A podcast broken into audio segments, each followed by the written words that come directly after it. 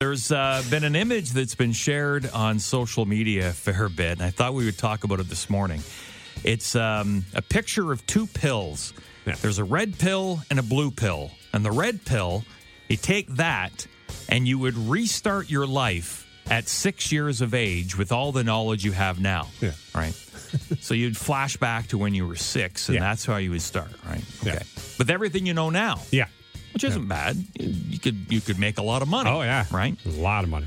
Then, or the option of taking the blue pill, take the blue pill, $10 million in cash. Yeah. There's two different ways to answer that. Am I going back when I was six years old 50 years ago?